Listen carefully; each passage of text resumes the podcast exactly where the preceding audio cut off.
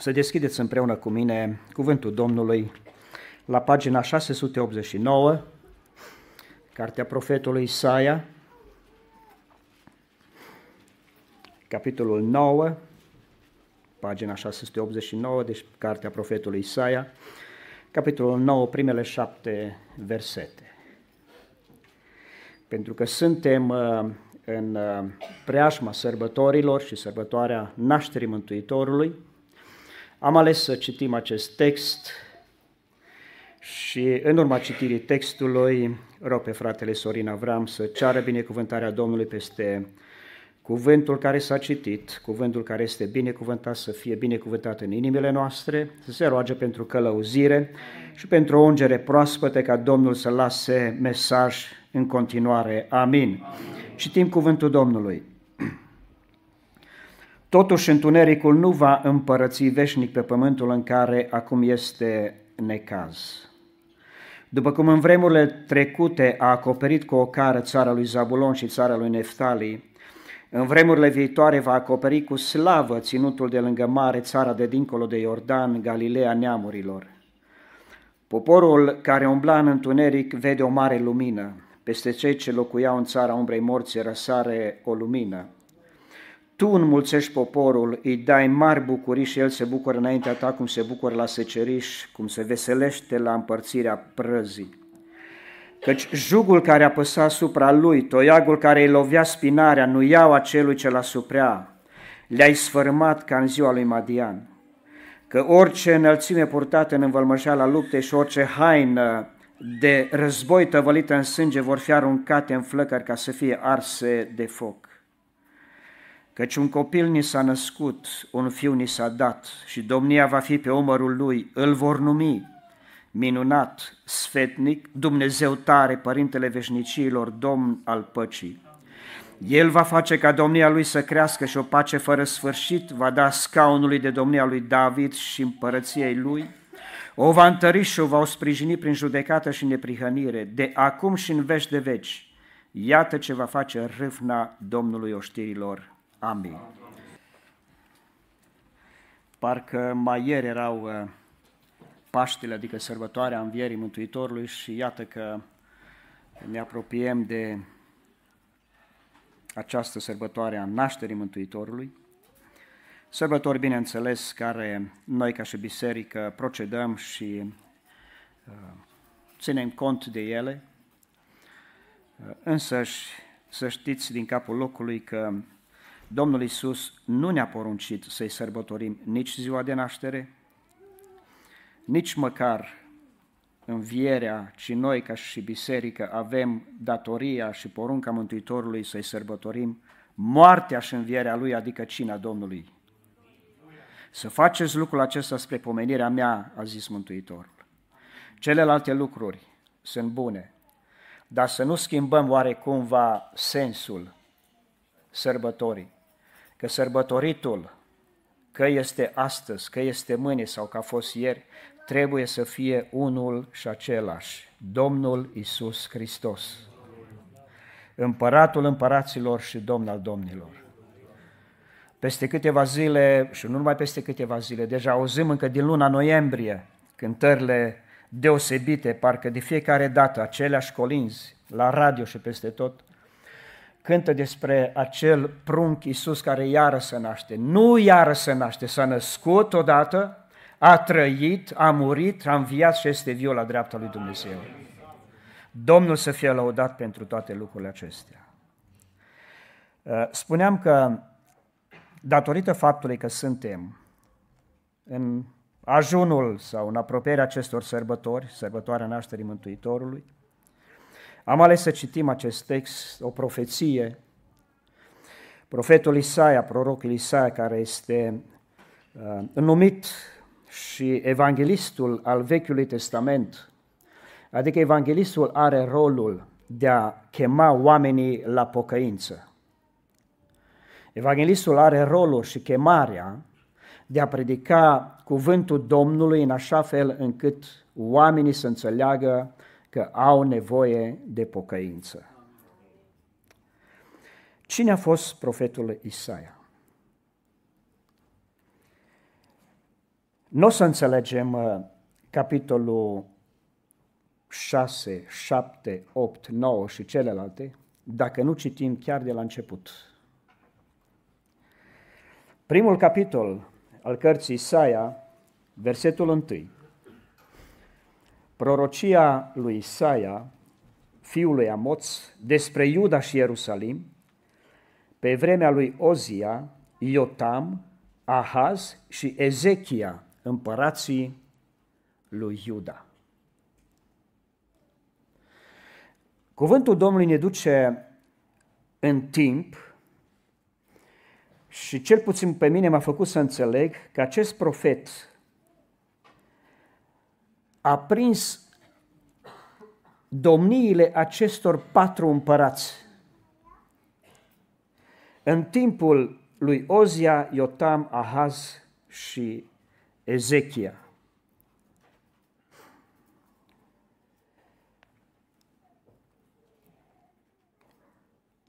Spuneam că este evanghelist al Vechiului Testament și o să ne dăm seama chiar de la început, din primul capitol, cum cheamă oamenii la pocăință. Versetul 16. Spălați-vă deci și curățiți-vă. Luați dinaintea ochilor mei faptele rele pe care le-ați făcut. Încetați să mai faceți răul. Învățați-vă să faceți binele. Imediat am subliniat expresia asta. Învățați-vă să faceți binele. Nimeni nu se naște cu caracterul ăsta sau cu dorința asta de a face binele. Cuvântul Domnului spune și David spune că în păcat m-a zămislit mama mea. Nu vedeți dumneavoastră că vă dați copiii la grădiniță și când vine acasă, primul lucru care spune zice o prostie. Zice un cuvânt rău, zice un cuvânt mizerabil și de unde l-a învățat? Că doar tu nu vorbești în casă așa ceva. Te minte. Cât e de mic. Și aici zice cuvântul Domnului, învățați-vă să faceți binele. Vine mai târziu, după sute de ani, Iacov și zice, cine știe să facă bine și nu face, săvârșește un păcat. De aceea, în cuvântul ăsta sau în expresia asta, învățați-vă să faceți binele, putem să introducem foarte multe acțiuni ale noastre care duc înspre bine, dar lucrurile astea trebuiesc cultivate adică învățate. Învață-ți eul să facă binele. Învață-te pe tine să faci binele. Și continuă Isaia și zice, căutați dreptatea, ocrotiți pe cel asuprit, faceți dreptate orfanului, apărați pe văduvă. Veniți totuși să ne judecăm, zice Domnul. De vor fi păcatele voastre cum e cârmâzul, se vor face albe ca zăpada, de vor fi roșii ca purpura, se vor face ca lâna. De veți voi și veți asculta, veți mânca cele mai bune roade ale țării. Dar de nu veți voi și nu veți asculta, de sabe veți fi înghițiți, căci gura Domnului a vorbit. De veți voi și veți asculta, veți mânca cele mai bune roade de nu veți voi și nu veți mânca, veți răbda foame, nu. De sabie veți fi înghițiți. Cu alte cuvinte, cum zice ungurul, Mechholt, s-a terminat, s-a dus. Oameni buni, totuși, totuși, profetul Isaia vorbește de la Duhul Sfânt, vorbește de la Dumnezeu. Și prorocia atunci când are zidire, sfătuire, mângâiere, așa cum Dumnezeu ne-a mângâiat în dimineața aceasta prin mesaj profetic, îl sfătuiește pe popor și zice, versetul 5 din capitolul 2, Veniți casa lui Iacov să umblăm în lumina Domnului. Haideți casa lui Iacov să umblăm în lumina Domnului și lumina Domnului nu este altceva decât cuvântul lui. Psalmistul vine în 119 și spune, cuvântul tău este ca o candelă pentru picioarele mele, o lumină pe cărarea mea. O să observăm primele cinci capitole și dacă le citiți cu atenție, apare acel strigăt, acea expresie, acel cuvânt, vai. Și când Dumnezeu zice că e vai, atunci ai bai mare. O să găsim și cel puțin foarte des în capitolul 5, auziți, vai de cei ce înșiră casă lângă casă și lipesc lângă ogor, lângă ogor, până nu mai rămâne loc și locuiesc în mijlocul țării. Ăștia sunt oameni ăștia avari. Oamenii care vor să se îmbogățească cu orice preț, parcă ar trăi 1500 de ani pe pământ. Și dintr-o dată, mai mult, mai mult, mai mult, să uită bogatul ăla din Evanghelie și zice, uh, mi-a rodit câmpul, Porumbul s-a mulțit, grâul s-a mulțit, hambarele nu mi-ajung. Ce voi face? Le stric și fac altele mai mari pe cât trebuie să mânca înăuntru. Și după ce vede totul adunat, zice, acum suflete, ai multe strânse pentru multă vreme, bea, mănâncă, veselește-te, că nu mai ai treabă, chiar dacă la anul nu va da rod pământul, suflete, veselește-te. În noaptea aceea vine Dumnezeu și zice, nebun ce ești! De ce eu sunt nebun? Pentru că a fost harnic? Pentru că o știu să nu-și lase grâu afară în ploaie și porumbul și toate alea? Nu! Pentru că nu s-au gândit că viața e scurtă și e nesigură. Și noaptea aceea, zice Dumnezeu, ți se cere înapoi sufletul că ăsta nu trăiește nici cu KFC, cu, nu trăiește nici cu pizza, nu trăiește nici cu, știu eu, la chinești, cu rață și cu una alta. Sufletul trăiește cu cuvântul lui Dumnezeu. Și tot de cât le-ai adunat, tot cât ai strâns, cui vor rămânea? Este o cântare care se cântă la mormântări. Acum nu-mi scap, nu-mi vine în minte, puțin așa o fredonez numai în mintea mea acum și vă zic câteva, poate un vers din ea. Și tot cât ai adunat, cui vor rămânea? Probabil că atunci, la mormântare, când ne ducem la mormântare, ne dăm seama că suntem trecători. Mesajul dimineața aceasta a fost, printre altele, strângeți cu mine. Hristos Domnul însă spune, cine strânge cu mine nu risipește. Cine adună cu mine nu risipește.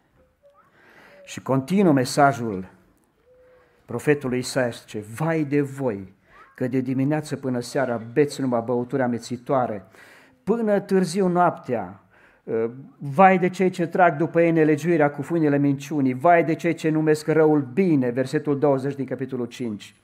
Vai de cei ce zic la rău că e bine și la bine rău. Vai de cei ce se socotesc înțelepți și să cred pricepuți.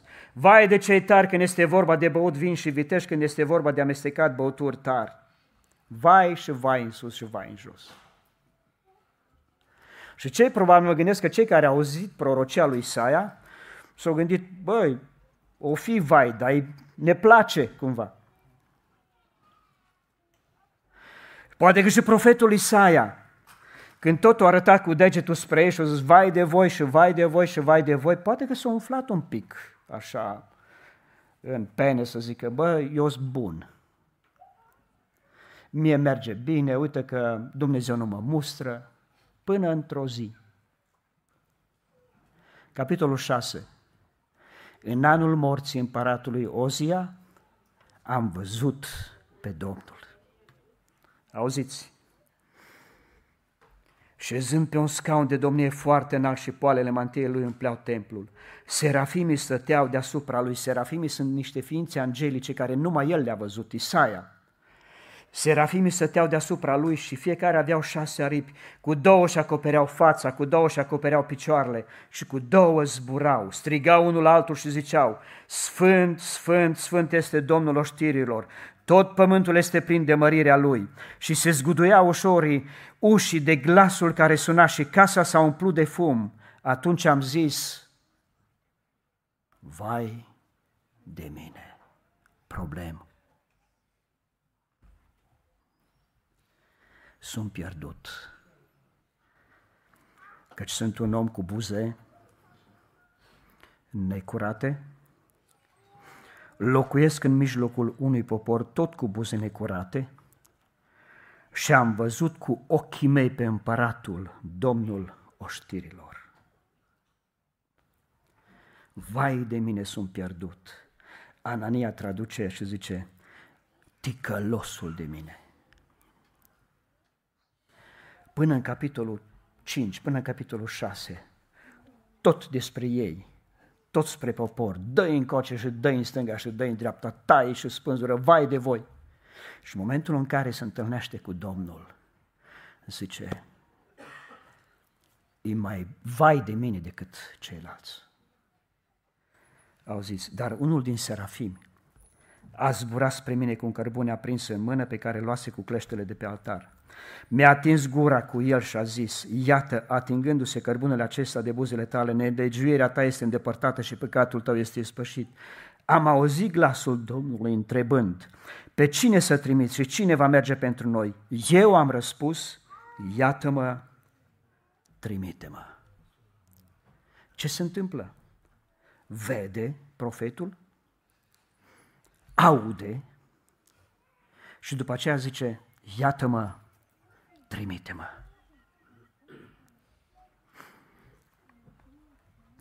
Ce înseamnă? Câteva explicații după care intrăm în textul care l-am citit. Câteva explicații. Ce înseamnă acest serafim, aceste ființe angelice care aveau șase aripi cu două fațe și acopereau, cu două și acopereau picioarele și doar cu două zburau. Aripi pe față. Eu vă spun din ceea ce am citit și ceea ce am auzit de la alții care bineînțeles, să mai studiați în ce privește cunoștința cuvântului Domnului. Aripi pe față înseamnă nu mă văd eu, el trebuie să se vadă Hristos. Isaia când a intrat în templu și a văzut acei serafim, era om ca și noi. Și putea să fie ispitit să se uite mai mult la serafim decât la Domnul, la împăratul. Și serafimii au zis, nu, noi ne punem aripile pe față, nu te uiți la noi, tu trebuie să te uiți la El, la Hristos Domnul. Aripi pe picioare înseamnă sfințenie. Atunci când marele preot intra în Sfânta Sfintelor, ca să facă ispășirea poporului, el avea peste, pe dedesubtul poalei lui, avea acele izmene ca să nu îi se vadă goliciunea trupului și doar cu două zburau, adică doar cu două aripi se închinau și strigau acei serafim, Sfânt, Sfânt, Sfânt este Domnul. Noi suntem o preoție sfântă, spune cuvântul Domnului. După ce Domnul Iisus Hristos și-a dat viața pentru un fiecare în parte, s-a dat ca jertfă de ispășire odată pentru totdeauna pentru fiecare. Suntem numiți de cuvântul Domnului așa, preoți sfinți, dar atenție, atât bărbați cât și femei. Nu mă văd eu, El trebuie să se vadă. Și sfințenie. De aceea, și bărbați și femei, fiți cumpătați în lucrurile astea care se văd, adică în țoalele astea care le cumpărăm. Noi trebuie să fim și suntem indicatoare spre Hristos Domnul. Domnul să ne binecuvinteze la aceasta. Domnul vorbește împăratului Ahaz și zice, cere un cer, un semn de la mine, cere un semn, fie în locurile de sus, fie în locurile de jos. În iureșul ăsta și în, în vălmășarea asta, când, preo, când, când profetul Isaia le strigă, zice, vai de voi, într-un întuneric, așa am început citirea din capitolul 9, totuși întunericul nu va, împărți, va împărăți veșnic pe pământul în care acum este necaz. Era întuneric, necaz. Uh, oamenii umblau fiecare de capul lui, făceau ce voiau. Îi zice Domnului Ahaz, zice, cere un semn. Domnul a vorbit din nou lui Ahaz și i-a zis, cere un semn de la Domnul Dumnezeu tău, cere fie în locurile de jos, fie în locurile de sus, capitolul 7, versetul 11, mai în jos. Ahaz a răspuns, nu vreau să cer nimic ca să nu ispitesc pe Domnul. Ozia era mort celălalt, care a fost înainte lui împăratului Iuda. Și vine Ahaz și zice, nu vreau să cer nimic ca să nu ispitesc pe Domnul. Isaia a zis atunci, ascultați totuși casa lui David. Nu va ajunge oare să obosiți răbdarea oamenilor? Și auziți acum, de mai obosiți și pe a Dumnezeului meu? O figură de stil sau o expresie, o metaforă cumva. Adică cum? Uh, noi înțelegem că ne obosim unul pe celălalt. Uh, adică în ce sens ne obosim? Să nu vă gândiți că numai când lucrăm ne obosim. Poate că și când stăm de vorbă unul cu celălalt. Uh, știu eu, în acțiunile care le avem unii cu ceilalți, ați auzit expresia asta, bă, mă obosește. Dar să mai obosiți și răbdarea Dumnezeului meu, spune Isaia. Câtă îndelungă răbdare are Domnul cu noi, slăvit să fie numele. Iată, eu stau la ușă și bat. Dacă aude, așa cum au văzut și au auzit Isaia, și deschizi, eu voi intra la el, spune Domnul, voi cina cu el și el împreună cu mine. De fapt, intră Dumnezeirea în casa aceea, Tatăl, Fiul și Duhul Sfânt. Noi vom intra la El, vom cina cu El și El împreună cu noi. Știți cum sunt ușile astea? Exact ca astea din Germania. În România eu n-am văzut așa ceva. Clanța era și pe din afară și pe dinăuntru. Și când am venit în Germania și am văzut numai așa o, o chestie de aia, păi cum deschid ușa pe din afară? Nu o deschizi tu pe din afară, că o deschide ăla pe dinăuntru. Așa este inimuța, vorba unui frate. Clanța e pe dinăuntru. Hristos stă și bate la inima individului și să ne păzească Dumnezeu ca Hristos să stea la ușa bisericii. Să ne păzească Dumnezeu de așa ceva. Să vină Hristos să zică, vreau să intru la voi. Ce să caute Domnul aici? Ce să caute? Că avem noi programele noastre, avem noi uh, uh, totul pregătit, totul merge ca pe ață, ca pe strună, la ce ne mai trebuie Dumnezeu? Și stă Dumnezeu la ușă și bate. Vreau să intru să cinez cu voi. Doamne ajută-ne ca El să fie în continuare Domn și Stăpânul Bisericii. Este a Lui și porțile locuinței morților nu vor birui. Slăvească-i se numele în veci de veci. De aceea Domnul însuși vă va da un semn. Iată, fecioara va rămâne însărcinată, va naște un fiu și îi va pune cum numele? Emanuel, adică Dumnezeu este cu noi. Dumnezeu a fost cu noi ieri, Dumnezeu este cu noi astăzi și Dumnezeu este cu noi și mâine. Dumnezeu este cu noi și poi mâine. Emanuel, Dumnezeu este cu noi, slăvit să fie numele Lui. Întinde o mână Dumnezeu acestui popor prin profetul Isaia. Și parcă Mântuitorul se repetă în Matei 23 sau în Luca 13 când le spune Am vrut să vă strâng așa cum o cloșcă, cum o găină și adună puii sub aripă. Vă rog să vă duceți în timp cei care ați avut acasă cloșcă cu pui. Parcă acum o văd pe săraca găină. Știa că vine vreme grea. Avea cumva pus de Dumnezeu așa un simțământ. Noi vedeam după câteva minute norii că se întunecă și vine vremea. Scotea niște sunete ciudate, așa, de disperare, umbla în jurul ei și puii știau. Și imediat își desfăcea aripile și veneau puii toți lângă ea și ea se, se punea și ea la adăpostul căpița de fân, cloșca cu pui. Și acolo stătea, nu conta că era ploaie, că era grindină, cloșca își ținea puii sub adăpost. Zice Mântuitorul, așa am vrut să vă adun și eu, dar voi n-ați vrut. Cine de vină? Cel ce stă sub ocrotirea celui prea înalt și se odihnește la umbra celui atotputernic. Zice despre Domnul, da, El este cetățuia mea și locul meu de scăpare. O mie să cadă alături, zece mii la dreapta, de tine nu se va apropia. De ce? Pentru că faci din El turnul tău de scăpare, locul tău de adăpost. A strigat Mântuitorul prin profetul Isaia, veniți, haideți să ne judecăm.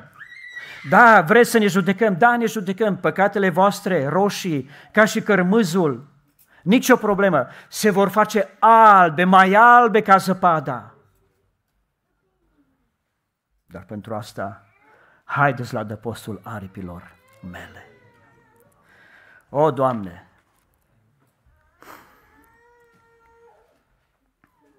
și continuă profetul și prorocește în capitolul 9 ceea ce am citit și se leagă cu capitolul 7. Fecioara va rămânea însărcinată. Și acum fiți atenți. Trece o săptămână, trece o lună. Ce credeți? Că ăia care au auzit prorocia n-au urmărit? Bă, cum? Cum adică să rămână fecioara însărcinată? Trec nouă luni. Nu se întâmplă nimic. Trece un an, trece doi, trece trei trece, trec zeci de ani, sute de ani și nu se întâmplă nimic. Nu a fost de la Domnul. Nu a vorbit Domnul.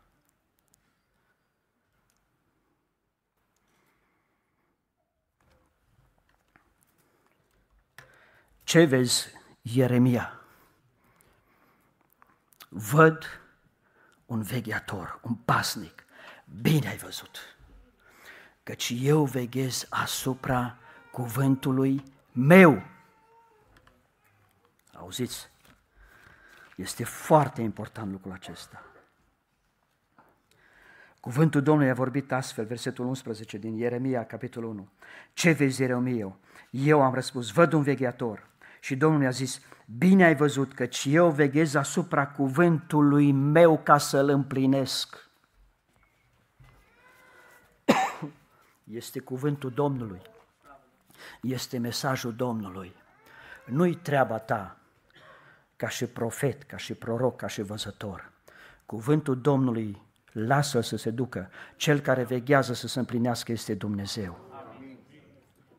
Ce credeți că i-a fost ușor Fecioarei Maria când a rămas însărcinată de la Duhul Sfânt? Iosif de-aia s-o gândit să o lase pe ascuns, să fugă, Păi cum? Că noi nu suntem căsătoriți, nu suntem împreună, erau doar logodiți. Ce va zice lumea? Ne vor ucide cu pietre. Nu-ți fie frică să te duci să o lași. Că ce s-a zămislit în ea, a venit îngerul Gavril și a zis să nu-ți fie frică, ce s-a zămislit în ea este de la Duhul Sfânt. Prorocie care profetul Isaia a spus-o cu aproape 600 de ani, dacă nu mă șele, în urmă. 600 de ani sau 450 sau 500, câți or fi? Mă să fie 100 de ani. Dar o trecut generația aia să nu-ți fie frică, că gura Domnului a vorbit.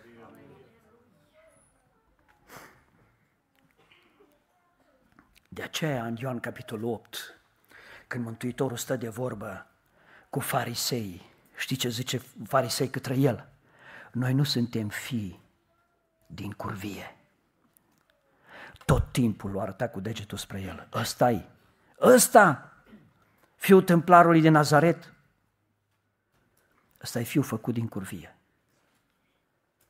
Noi nu suntem fii din curvie, noi suntem fiul lui Avram. Ei, zice Mântuitorul, dacă ați fi fiul lui Avram, ați face faptele lui Avram.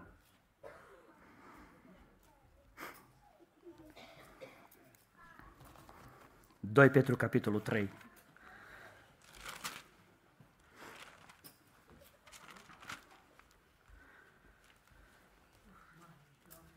Domnul nu întârzie în împlinirea făgăduinței lui, cum cred unii, ci are o îndelungă răbdare pentru voi și dorește ca niciunul să nu piară, ci toți să vină la pocăință. Și acum mai ascultați o prorocie care încă nu s-a împlinit și despre care tot mapamondul și lumea păgână râde, auziți, ziua Domnului însă va veni ca un hoț. În ziua aceea cerurile vor trece cu trosne, trupurile cerești se vor topi de mare căldură și pământul cu tot ce este pe el va arde. Du-te, bă, vezi de drum. Mi-aduc aminte de expresia, am mai zis așa, fratele, unul dintre frații mei, un frate mai mare, cel mai mare dintre noi de fapt, a fost mult timp în lume nepocăit și mama săraca de ea cu câtă înțelepciune avea, îi spunea, băi, nu-i bine, trebuie să te pocăiești. Uite, mamă, lasă-mă cu bazaconiile astea și începea el să vină cu argumente și cu chestii și cu ce citise și cu... Lasă-mă cu bazaconiile astea, nu spune la un nepocăit că ziua Domnului va veni și va fi mare căldură, corpurile cerese se vor topi de marea căldură și noi vom fi totdeauna cu Domnul. Du-te, mă, vezi de drum. Nici o problemă. Nici o problemă. Dumnezeu nu întârzie în împlinirea făgăduinței Lui, știți ceva? Ci are o îndelungă răbdare, că își dorește ca toți să vină la pocăință și niciunul să nu piară. Doamne, îți mulțumim că ne vorbești în ziua de astăzi.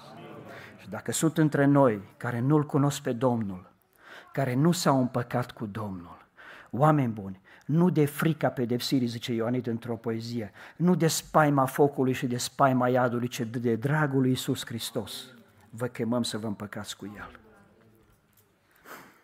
Prorocia se împlinește după câteva sute de ani. Să știți că Domnul vorbește și astăzi. Cum vorbește Domnul? Acum poate vă gândiți, citind textul, Uh, automat poate mintea unora s-a născut ideea, bă, o să vorbim sau să vorbească despre nașterea Mântuitorului. O să vorbească despre, știu eu, despre magi, despre uh, craia de la răsărit, despre care copiii noștri cântă și alții, despre darurile care s-au adus. Apropo, câți magi au fost? Cel puțin doi au fost niște magi. În fine, chidem paranteză. Bun. Dumnezeu vorbește și astăzi. Auziți, citesc cuvântul Domnului.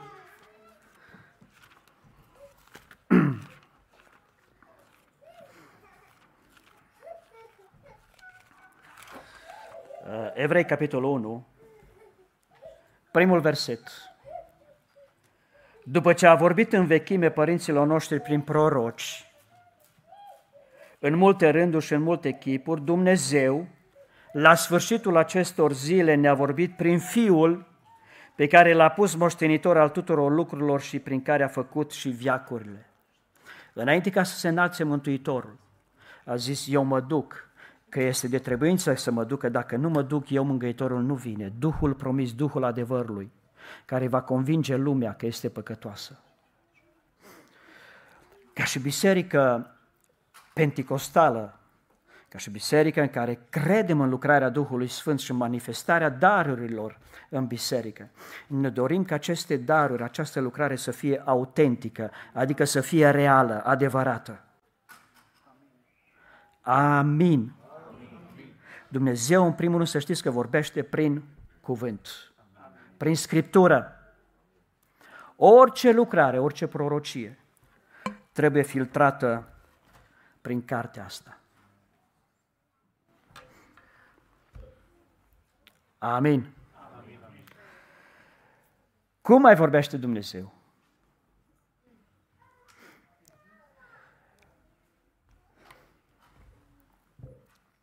Câteodată sunt indignat cumva pentru că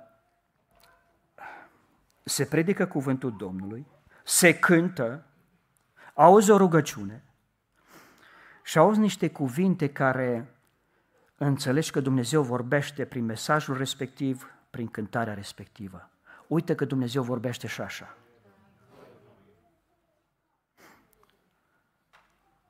Poate vorbește Dumnezeu printr-un copil care se urcă aici și recită o poezie.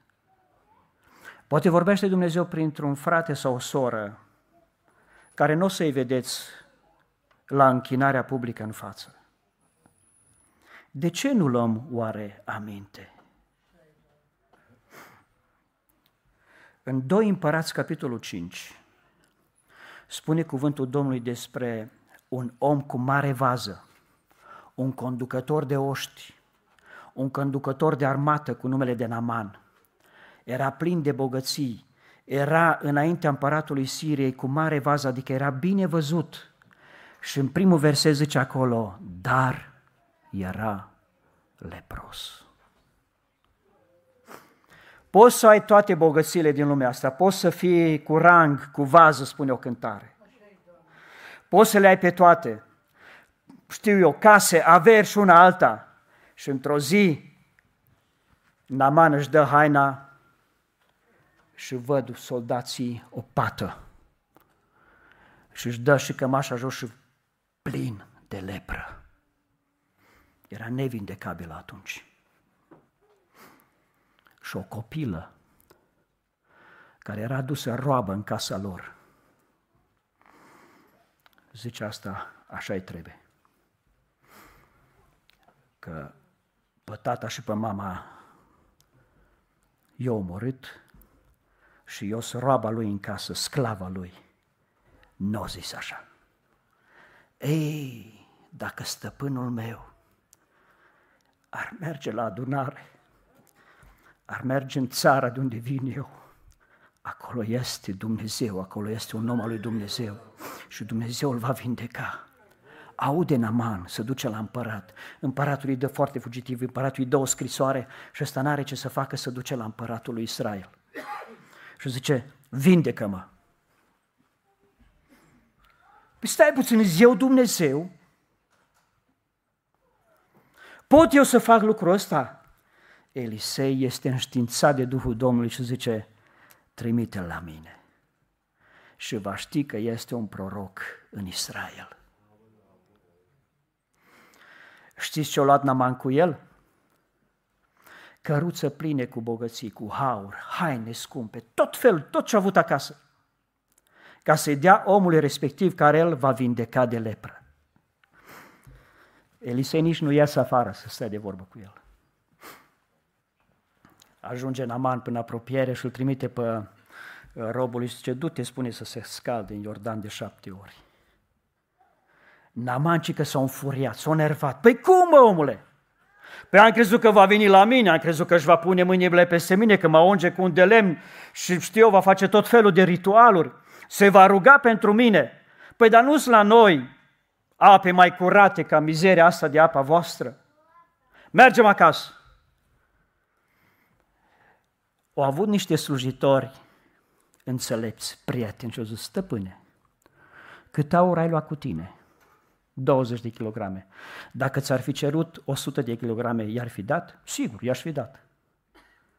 Uh, câte haine? Atâtea.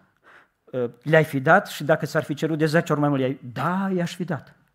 Ce ți-a cerut uh, Elisei? Să te scalzi de șapte ori în Iordan. Ți-a cerut un lucru greu? Nu. Și atunci, hai, bagă. Una. Iesă Naman, nimic. Stăpâne, încă una, dă ador, dă și dă și dă Interesant, a șaptea oră când ies afară, pielea lui era ca unui nou născut. Pentru că gura Domnului a vorbit. Acum înțelegeți ce vreau să vorbesc sau ce am vrut să zic în ziua de astăzi referitor la mesajul Domnului profetic din biserică? Pentru că atunci când vorbește Domnul este cu da și amin. Bineînțeles că s-au avut nevoie să se smerească. Cum mă să mă dezbrag în fața soldaților și în fața oamenilor care am venit să-mi vadă toți uh, lepra și să-mi vadă una, doi, trei, patru, de șapte ori. Și plin a fost de bucurie și repede s-a dus la Elisei să-i dea bogățile. Nu îmi trebuie, Elisei, du-te cu ele de unde ai venit.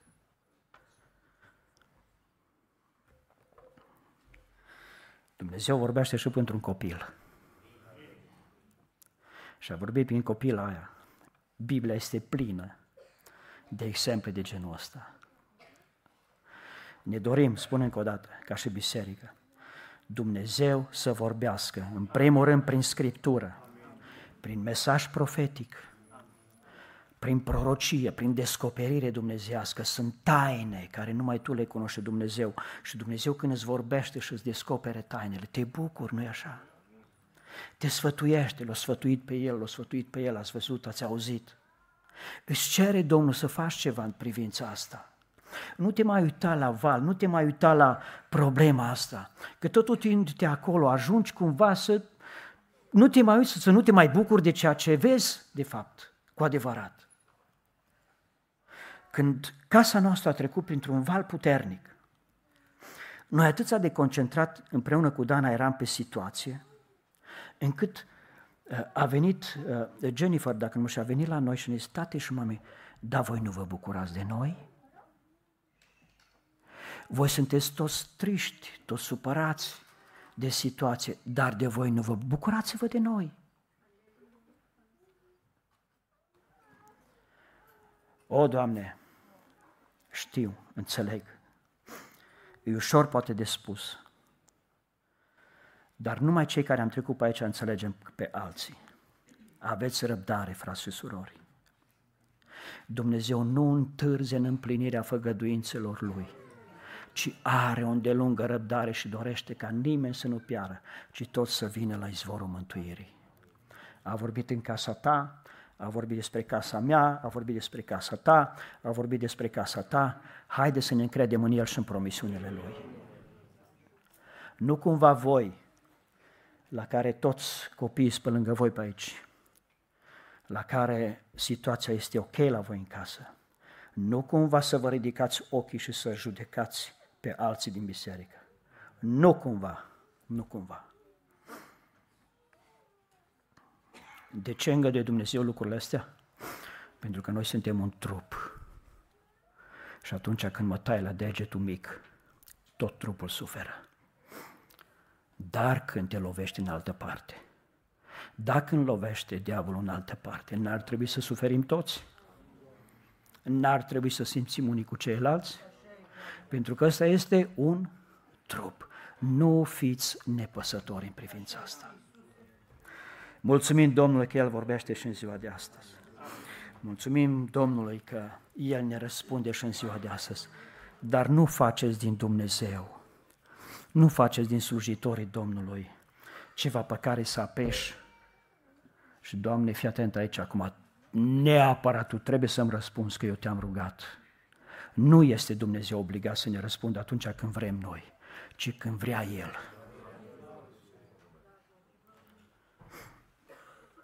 Dumnezeu nu este unul care te duci la magazin, plătești, ai luat și ai plecat. Nu. Nici biserica nu trebuie să fie așa. Aduceți cererile înaintea Lui cu mulțumiri. Ne rugăm Domnului și în rugăciunea de final ne vor ruga Domnului pentru cauzele deosebite din biserică. Eu știu că Domnul a vorbit în dreptul meu, în dreptul tău și ne rugăm Domnului, nu să-i aducem, Doamne, aduți aminte că ai vorbit, nu. Și îi mulțumim că El va lucra. Deci asta trebuie să fie ideea. Ne rugăm Domnului, El a vorbit prin profetul Isaia, prorocea s-a împlinit după sute de ani, când au venit acei magi la Erod și au zis, unde este pruncul născut împăratul iudeilor? Ce împărat? La Erod. Păi tronul meu, scaunul meu în pericol. Eu chemat pe preoți, băi, ia veniți să aduceți cărțile încoace. Unde trebuie să se nască? Caută ea și zice, păi în Betleemul iudei, mica 5. Păi profeție scrisă, împărate aici. Când o trăit ăsta mică? Cu 500 de ani în urmă, știu eu. Pe cum de nu mi-a zis până acum? Uite că s-a împlinit după sute de ani prorocia. Știți ceva? Dumnezeu să ne dea răbdare în privința asta. Ne-am dorit ca noi atunci când avem o descoperire, o lucrare din partea noi să se întâmple în timpul vieții noastre. Dar dacă nu se întâmplă în timpul vieții noastre, asta înseamnă că Dumnezeu n-a vorbit? Nu. Tot ce e posibil ca noi să trecem și o cântare pe care Domnul mi-a dat-o, cu întrebări la care n-am răspuns, am să fiu coborât în recele mormânt. Dar știu că ce a promis El va duce la îndeplinire. Părinții mei au coborât în mormânt cu promisiuni că Domnul va aduce la mântuire copiilor. Domnul a vorbit și se va ține de cuvânt. Slăvit să fie Domnul. Haideți să stăm ridicați.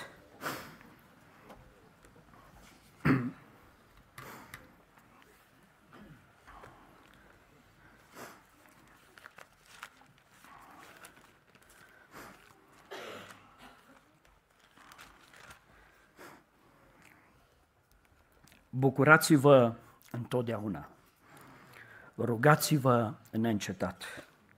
Mulțumiți lui Dumnezeu pentru toate lucrurile, căci aceasta este voia lui Dumnezeu în Hristos Iisus cu privire la voi. Nu stingeți Duhul, nu disprețuiți prorociile. Cercetați toate lucrurile și păstrați ce este bun. Feriți-vă de orice se pare rău.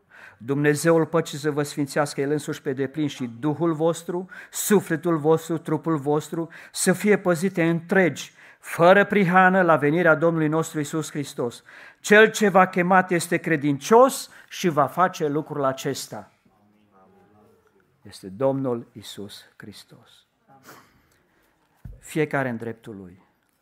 Dar aș încerca și aș provoca alături de mine cei care aveți o promisiune din partea Domnului și încă nu s-a dus la îndeplinire, puteți să ridicați o mână cu mine? Am vrea să ne rugăm pentru toate mâinile astea ridicate, ca Domnul să lucreze. Dacă El se va îndura și va lucra în timpul vieții noastre, slăvit să fie El. Dacă noi vom trece la cele veșnice, slăvit să fie El că va lucra în continuare. Amin. Ne rugăm Domnului.